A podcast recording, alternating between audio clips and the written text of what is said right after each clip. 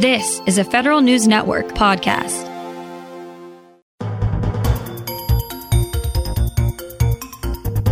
Welcome to Leaders and Legends in Government with Aileen Black on Federal News Network. One-on-one interviews with the people who've left a lasting imprint on the government and the nation. Now your host, Aileen Black. Welcome to Leaders and Legends in Government on Federal News Network. I'm Aileen Black, and today I'm talking with Robert Gibbs, Associate Administrator for Mission Support Directorate at NASA. Prior to joining the Senior Executive Service, Mr. Gibbs served in the Navy and retired as a Navy officer. He was born and raised in Boston. He holds a Bachelor of Arts in Business Management at the University of Washington and a JD from the George Mason University. He's a member of the Maryland Bar. Mr. Gibbs is a recipient of numerous military awards and citations, and he's a family man with 4 kids in Maryland. So, Mr. Gibbs, it's such a huge honor to have you here on the show today. Welcome to Leaders and Legends. Well, thank you, Aileen. It's my pleasure to be here. So, Bob, this is a show about leadership, so I gotta have to ask you our key question. Can you describe your leadership style?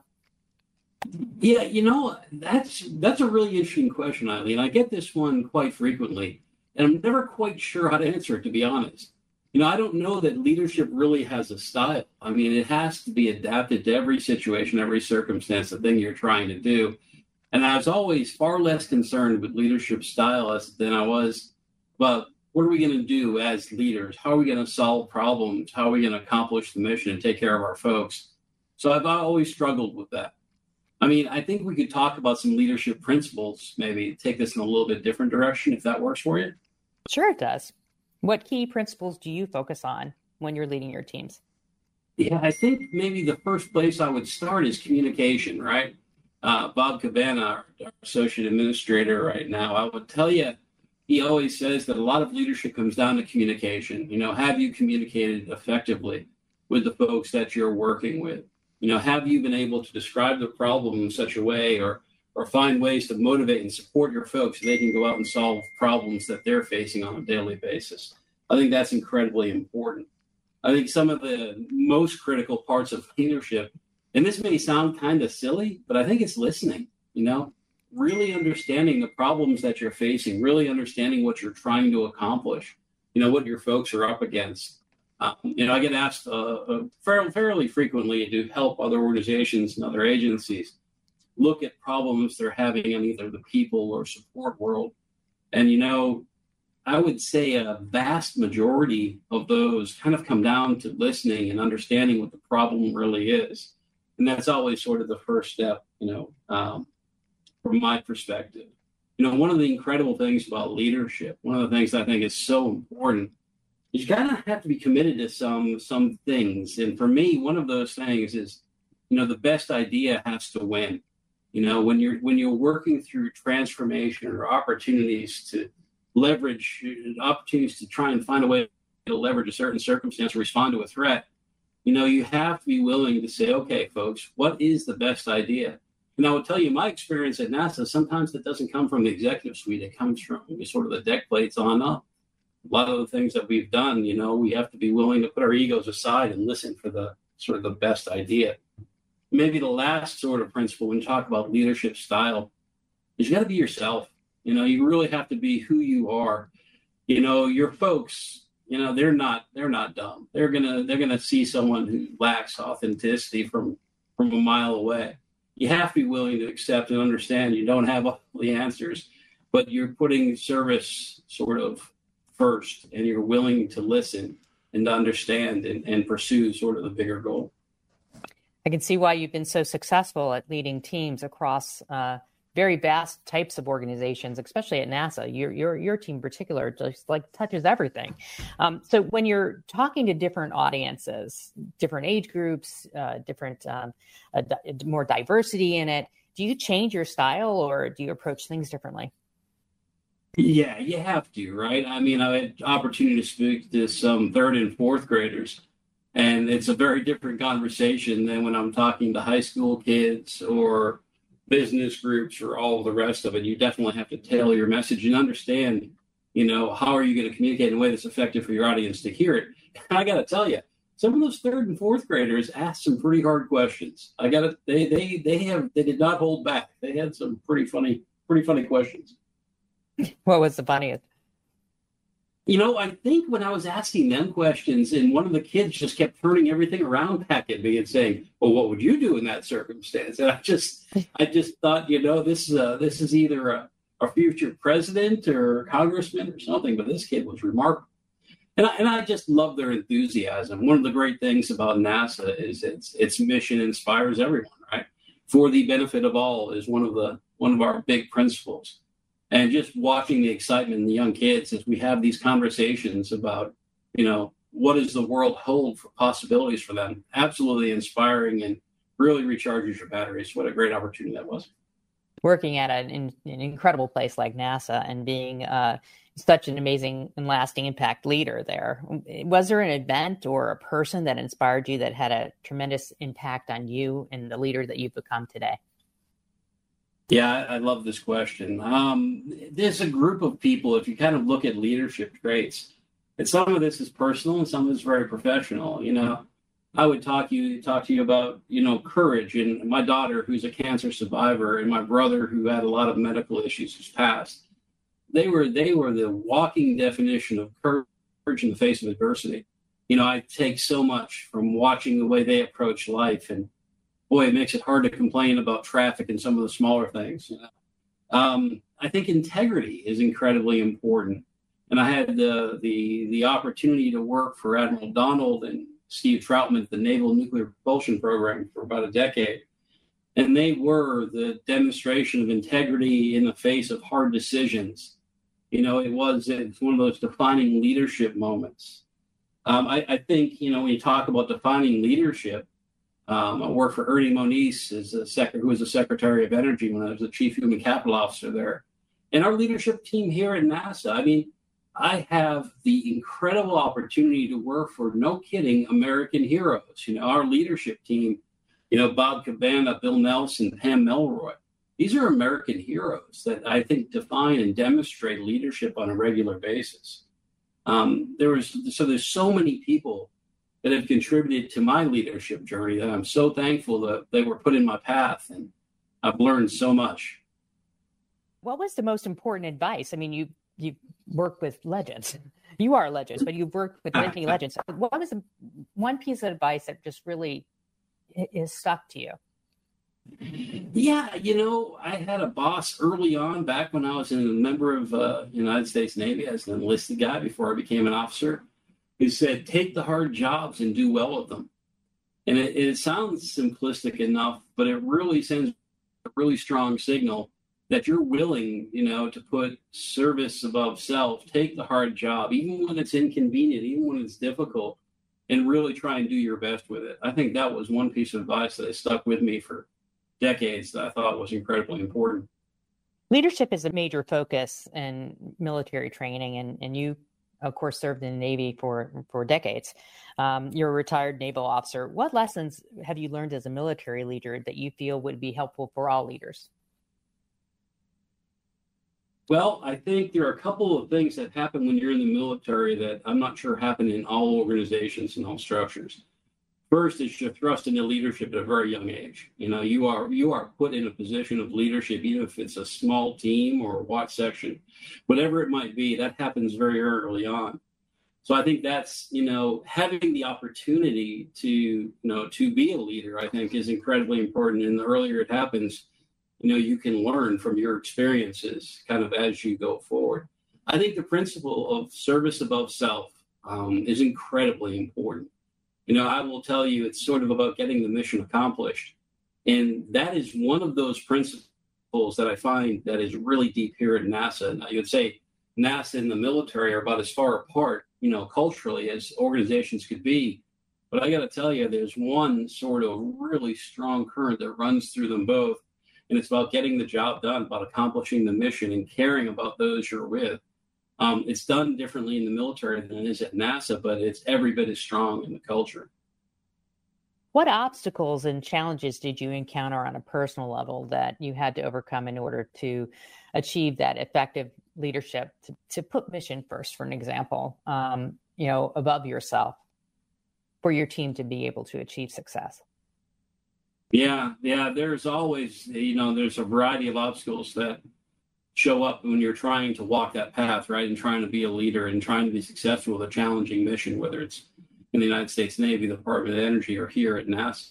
I think there's a variety of them. But I think for me, most of the time, they kind of get back to culture and really understanding the culture of the organization, the culture, how decisions are made, culture, how service is, sort of put forth, and the culture of, how are we really going to take care of our folks and get our job done? And I have certainly made my share of mistakes, along these paths. But, it's an opportunity to excel, when you make a mistake and you can recover from it. I think failing and learning from that failure is probably one of the better lessons on a leader's journey. I'm speaking with Robert Gibbs, Associate Administrator for the Mission Support Director of NASA. After a break, we'll discuss how to handle the important decisions and how to make them in good times or in crisis. You're listening to Leaders in Legend and Government on Federal News Network. I'm Aileen Black. Welcome back to Leaders in Legend and Government on Federal News Network. I'm Aileen Black, and today I'm speaking with Robert Gibbs, Associate Administrator for the Mission Support Director at NASA. So, Bob, let's talk about leadership and the approach leaders take when making organizational decisions. I mean, how do you approach how to decide what you will do or how a decision made? Is it a group? Is it, do you approach it differently depending upon the situation? Yeah, I think it does depend. I guess my answer to your question would be, well, neither of those things and perhaps both. I think, sometimes we have to work in a very collaborative way. In fact, we should be working in a collaborative way to really understand what's going on and the problems that we're facing, where we're going with things, to really fully understand, to develop what the challenge is, to bound the context of that challenge, and then look for the path forward. I think that's incredibly important, and it will depend on the circumstance. But if you were fighting a house fire, I don't know if you'd want, necessarily a group meeting and then followed by another meeting, perhaps another meeting, and then a collaboration. Sometimes decisions have to be executed.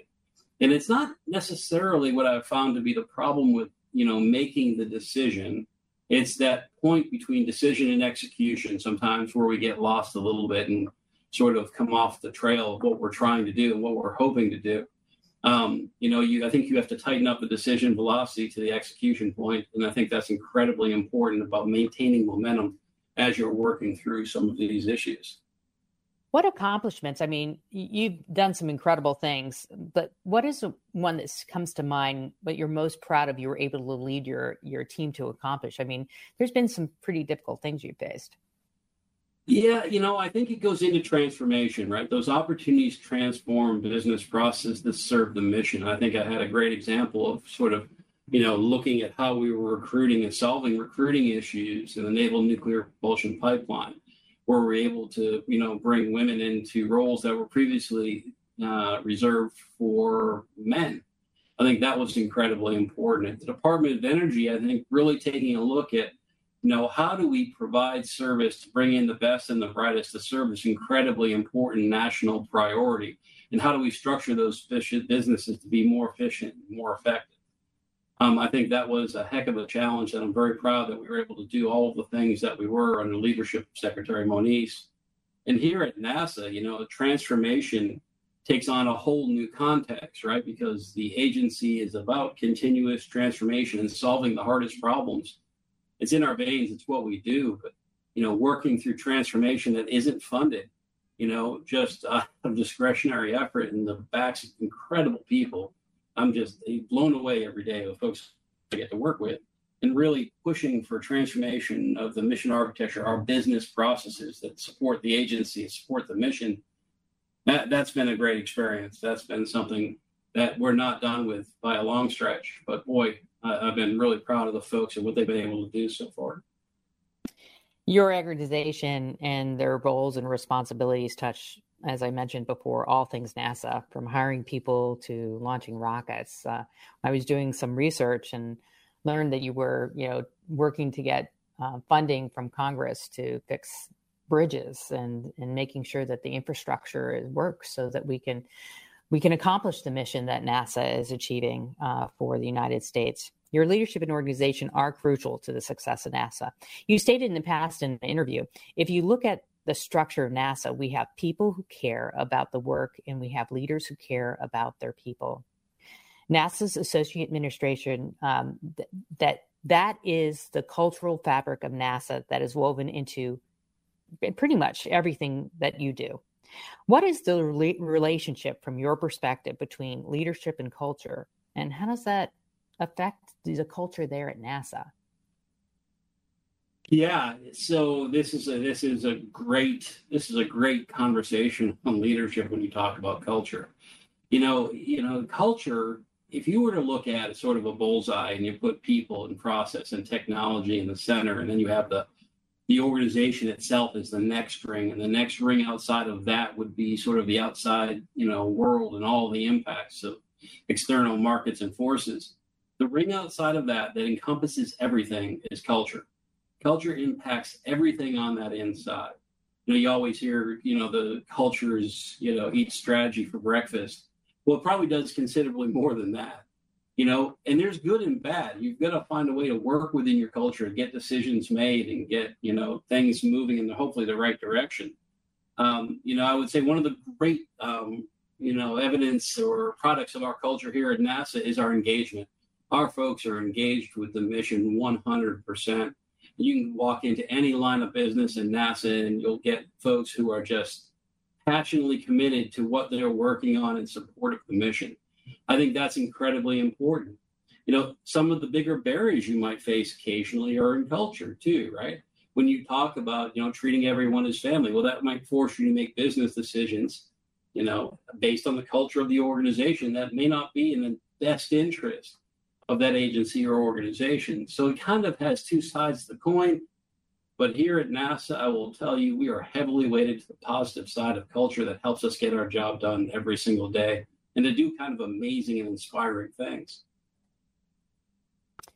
I believe you're spot on that the right culture can really make the difference between an organization being able to have the right trajectory or grit, as you put it earlier, to actually get the mission done. The difference between making a decision and actually execution, I think the difference is your culture and your people.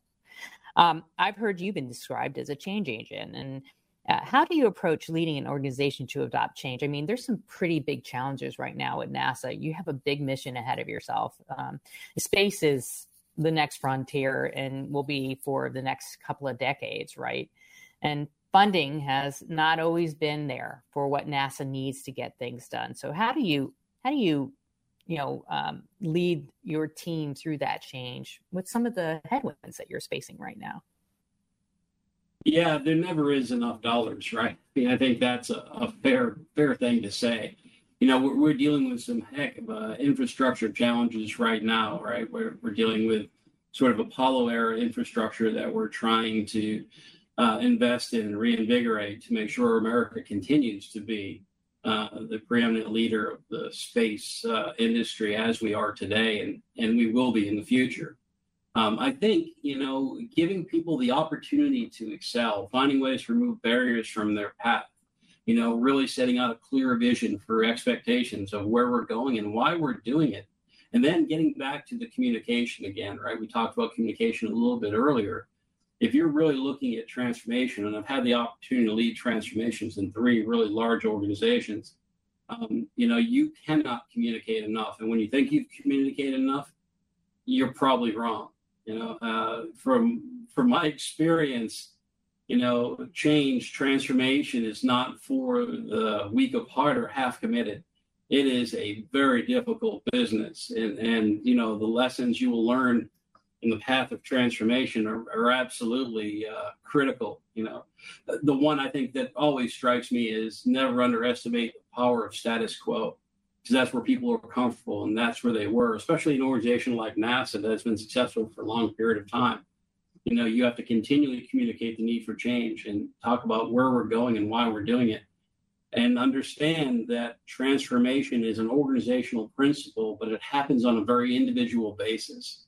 Everyone goes through transformation at a different pace, at a different rate. But it is for me, it's probably the thing that drives me the most is the opportunity to put an organization in place to be successful in the future, I think, is always one of the things that drives me on a personal level.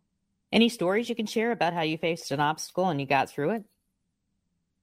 Yeah, well, I could give you lots of stories. I'm not sure all of them are appropriate for the podcast. You know, what I tell you from my experience, you know, walking in with a set of assumptions saying, you know what, this is the plan that we have to follow. This is what we really need to do. And then having someone who's very junior in the organization go, yeah, I'm not sure that's right, boss. And then kind of walk you through what they were thinking. And then you have to sit there for a moment and say, wow, I've got to put my ego at the door here, listen to the advice, listen to the words that are being spoken, and understand what's being said. I would tell you, you know, when we went through transformation in the Office of the Chief Human Capital Officer, the people business here at NASA, the structure we thought we were going to end up with is not the structure we ended up with, because someone very junior in the organization had a better idea. So I think that's, you know, probably an example of, you know, where our best idea should win, and putting the ego on the shelf here a little bit and understanding what the goals and objectives were, you know. So that might be, you know, perhaps one of the more important stories that I can share with you. I'm speaking with Mr. Robert Gibbs, Associate Administrator for Mission Support Director, NASA. Coming up next, we'll talk about leading organizations to change. You're listening to Leaders in Legend and Government on Federal News Network.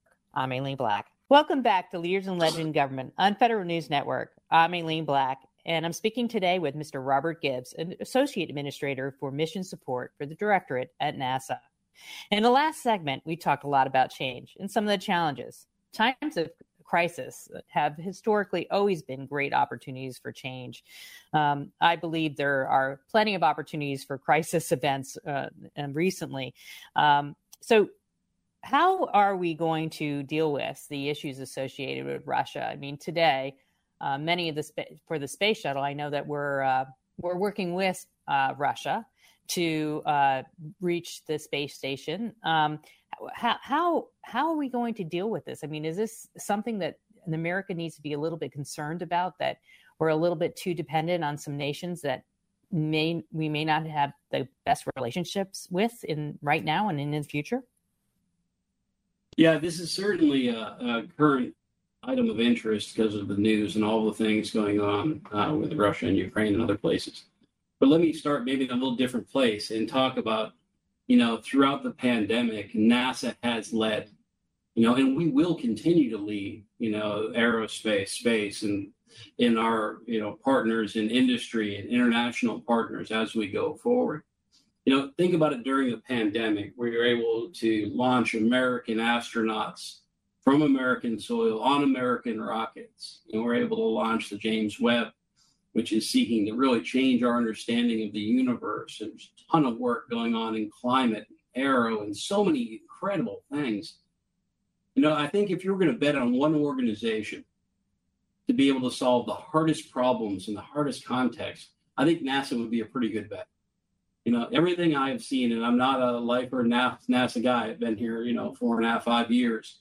You know, everything I've seen, the people I've experienced, you know, lead me to the inescapable conclusion that, boy, even in the world of, you know, demanding science and unforgiving technology, this is an organization structured and set up to find a way to solve the problems and inspire the world. And I think it's a pretty awesome place. You know, we have to maintain our professional relationships in this industry with Russia and others, and we will continue to do those. We've been doing this for over 20 years on the space station. You know, we have long-established professional relationships that have continued throughout the crisis that we're facing today across the globe. And I think we're going to continue to do that until there's a reason not to, I guess. We have to demand responsible behavior from our partners. You know, we've seen, you know, recently where Russia conducted the ASAT test, an anti-satellite test, which created a lot of space debris, which is problematic for low Earth orbit and some of the things that we do in that part of space. So, you know, I'm hoping as we work through the Artemis Accords and more international companies, more international countries and companies kind of sign on to this behavior, as we go forward, I'm hoping it will set a framework for ethical behavior and use of space. you were to get one thing for Congress to say yes to, what would it be in this area? Yeah, infrastructure, right? Here I am again. I'm going to sort of pitch my own concerns. The great thing that keeps me up at night is the age of our infrastructure. No more dollars are going to unplanned failures across the agency, and everything from laboratories to launch pads, you know, for all the things that we're responsible for as an agency, that I'm responsible to help the missions to be successful in accomplishing their mission. We're dealing with a lot of really, really old infrastructure, and our failure rates are above what you would expect. We're having real issues maintaining the infrastructure that we have. We're working really hard to understand and prioritize, but at the end of the day, if you don't have enough dollars, you don't have enough dollars. So I would tell you, from my perspective, the thing that keeps me up at night, there's two things that keep me up at night. First is infrastructure. Second is people. You know, working in this environment, accomplishing all that we have, I get worried about burnout of our folks. You know, frankly, I think that's, you know, one of my bigger concerns as well. But yeah, the one thing would be infrastructure. We talked about culture and leadership earlier in the show, but most importantly, I've heard all over and over again from you is your people. The biggest battlefield right now is retention and recruiting of talent. Silicon Valley is, you know, it is definitely where the battlefield is, isn't it? And it is all about a war about talent. A high retention and effective recruitment is key. And I know you're an expert in this area. We need the brightest and the best, which we definitely have, but we need to continue to recruit them there at NASA. What are your thoughts about, you know, the recruitment and what the U.S. government needs to do to retain these incredible and recruit these incredible people in these crucial positions at locations and organizations like NASA? Yeah, this is a really interesting, you know, the future of work. This is a really interesting topic. And I will tell you off the start, I don't think anyone has this completely figured out. When I talk with folks in industry and folks, you know, across the government, I am convinced that no one has solved this problem yet, because I don't think it's ready to be solved yet. What I would tell you, though, is NASA is probably one of those places to work that people are inspired to come and work for. We have incredibly low attrition. For every job we open, we'll probably get over 300 applications. We're probably the most selective organization in the world. And for our astronaut classes, we'll get over 18,000 applications. So we have a different sort of context of the conversation about when we're talking about how do you develop that sort of sustainable competitive advantage for talent? Well, I think there are some things in our culture that are really sort of underpinning that competitive advantage we have when we're looking for talent. And I think doing challenging work on meaningful things is incredibly important for folks, giving them the opportunity to be involved and solve the hardest problems that face really the world. I mean, that type of thing, you know, can be found in so many places, but here at NASA, that is absolutely sort of stock and trade a bit, you know, where we have those opportunities to have some brilliant folks sort of do amazing things. You know, I always get that question, well, what makes NASA different? How do I be more like NASA?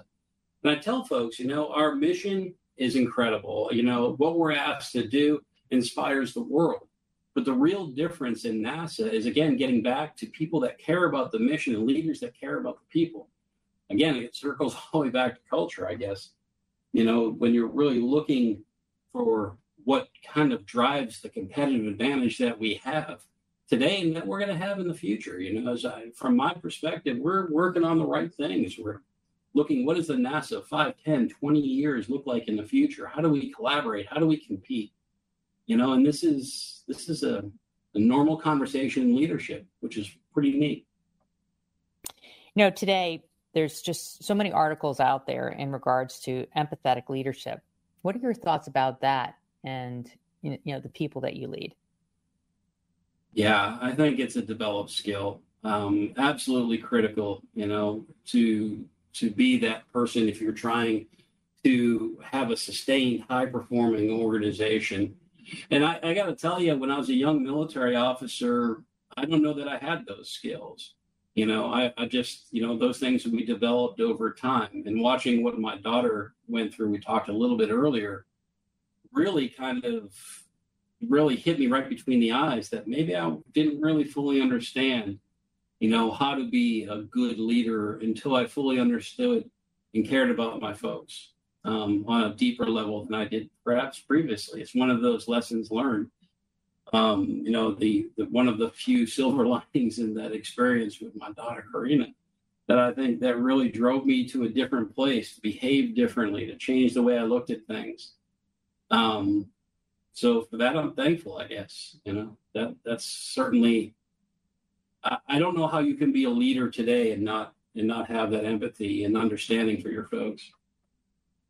You're listening to Leaders in Legend and Government on Federal News Network. I'm Aileen Black, and today I'm speaking with Robert Gibbs, Associate Administrator for the Missions Support Director of NASA. Next, we'll find out Bob's advice to the next generation of leaders. Again, you're listening on Leaders in Legend and Government on Federal News Network. I'm Aileen Black, and today I'm speaking with Mr. Robert Gibbs, Associate Administrator for Missions Support Director at NASA. Bob, I'd like to take a step back and talk a little bit about your background. Where did you grow up, and what was your first job? Did you have papers? Did you, was the Navy your first job? Tell me a little about your background. Yeah, so I grew up in the suburbs of Boston. I was born in Boston. I grew up in the suburbs from a pretty large family. First jobs were always family jobs. You know, if you're working for your grandfather, who's a little exacting, it's a little challenging. There's no such thing as failure, and just an opportunity to do it again when you're not completely satisfied with what you're working on. I went to an agricultural high school where, you worked for 6 months of the year, and that was just sort of the part and parcel of that program. It was a great experience, certainly helped cement my work ethic. Joined the United States Navy at a young age out of college and had an opportunity to go through officer candidate school, which was great. Came back as an officer, worked in nuclear propulsion for a while, then energy, and then NASA. So it's a long, storied, and varied career. Describe your career path and how your focus and time horizon changed as you took on senior positions. Did it change the way what your thoughts were about managing versus leading, or as it developed as you got into bigger organizations, for an example? Yeah, I absolutely had an idea how I thought things were going to work, and to be honest, I was wrong every single time. Your career is not a linear line. It just isn't a straight line. It's a lot of broken paths. It's a lot of opportunities. It's a lot of challenges. It requires a lot of tenacity and perseverance, to go after the things that you really find meaningful. But the biggest lesson I learned, as soon as you think you have it figured out, you probably don't. And that was absolutely true throughout my career. So tell us, a little bit why you joined NASA. That was a pretty big jump. I mean, everybody dreams of being an astronaut, right? I know very few people who haven't at some point in their life didn't dream to join NASA, but tell us about why you joined NASA and a little bit about your role. Yeah, well, first, how do you not join NASA, right? I mean, that's when NASA comes knocking, say, hey, we'd love for you to come lead transformation. It's really funny because I had a great conversation with, Robert Lightfoot, who was the administrator at the time, and I came home and I was telling my 14-year-old son about it. I said, hey, I'm going to go work for NASA. And he couldn't have been more excited. And he just, was brimming with excitement. And then Jack goes, Dad, are you going to be an astronaut? And I said, no, Jack, I'm not going to be an astronaut. And he looked at me with such great disappointment, just going, and walked out of the room. It was horrible, right? It was I had this great moment. I thought of, achieving some career pinnacle. I felt great. And the 14-year-old was able to bust my bubble there in about 11 seconds. So, one of those moments of humility. So coming to NASA, I had worked on a variety of transformation things in the human capital world. And they asked me to come over and help them with a project they were working on. And I kind of gave them some very honest feedback. And somehow that seemed like a good job addition to come and be their next chief human capital officer. And it was an opportunity. I was actually headed to the private sector, but this was an opportunity I couldn't pass up, and I've loved every day since. If we were a listener out there and wanted to get involved with NASA, maybe following your footsteps in some way, shape, or form, is there programs or something that you would recommend? Yeah, so remember, NASA's kind of a weird place, right? We're a highly leveraged workforce. Only 1/3 of us are feds, 2/3 are contractors. So there's a lot of organizations that work with and around NASA. you know, we have an enormous intern class, I think probably over 1,200 this year. So there's plenty of opportunity for folks to get involved on an intern basis somewhere in our agency and somewhere in this organization. You know, USA Jobs is where we post the federal positions, but there's so many people, you know, in the agency that are more than willing to talk to you about what they do and how they got to where they are. You know, I'd almost hesitate to say that, you know, you could reach out to anyone in the agency and they're more than willing to talk to you about what they're doing and why they're doing it. And we're always on the lookout for exceptional talent. And that's just the reality of our business. Well, as the chief human capital officer, you probably can see what the big careers that are coming up, especially in the area of space. There's no doubt that space is one of the biggest growing industries and opportunities in the future. Is there a particular field of study that you would tell your son or daughter to study in school? You know, I'd say get a good grounding in STEM, you know, learn the fundamentals and learn them really, really well. You know, understand how the natural world works, you know, use calculus-based physics, understand and do very well the core competencies of the STEM world, because that will serve you well regardless of where you go, right? If it's NASA or anywhere else, I think that gives you a foundation to be successful kind of as you're going forward. You know, sort of, you know, remembering back to the Naval Nuclear Propulsion when they were doing their sort of interview process, which is pretty tough one to get through as well. It talked about intellectual horsepower, the ability to communicate orally and written, and the ability to think and lead. You know, those are the core critical competencies that I think you have to be successful in any field kind of going forward. And those are the things that when I'm having a conversation, whether it's an interview or otherwise, that I'm looking for when we're talking about bringing talent into the agency. You know, they have to figure out how this person can demonstrate the knowledge, skills, and abilities that lead you down the path to say, wow, this person would be a great fit for what we're trying to do. Now, you have 4 kids, correct? I do. I have 4 kids, too. So any final pearls of wisdom that you have for that generation? My son is starting an internship today, unfortunately not at NASA, but another great company here in the Washington, D.C. area. What is your pearls of wisdom to that generation? You know, I think don't be afraid to express who you are and what you're about. Understand that you're part of an organization and you're trying to achieve the organization's mission. Work hard. Again, take the hardest jobs you can, you know, as you go forward. But I am inspired, you know, by the generation coming up. You know, they're absolutely, they think differently, and I think they look at problems differently and they assimilate information differently. And honestly, I think all of those are good things. So I think all of those things are, well, different from perhaps you or I and how we approach life. I'm super excited for what the future holds. You've been listening to Leaders and Legend in Government. My guest today has been Robert Gibbs, Associate Administrator for Mission Support and Director at NASA. Bob, I want to thank you for joining us today and sharing your personal journey and some seriously valuable advice. Well, thank you, Aileen. This has been a lot of fun. Thanks for having me. I'm Aileen Black. Thanks for listening.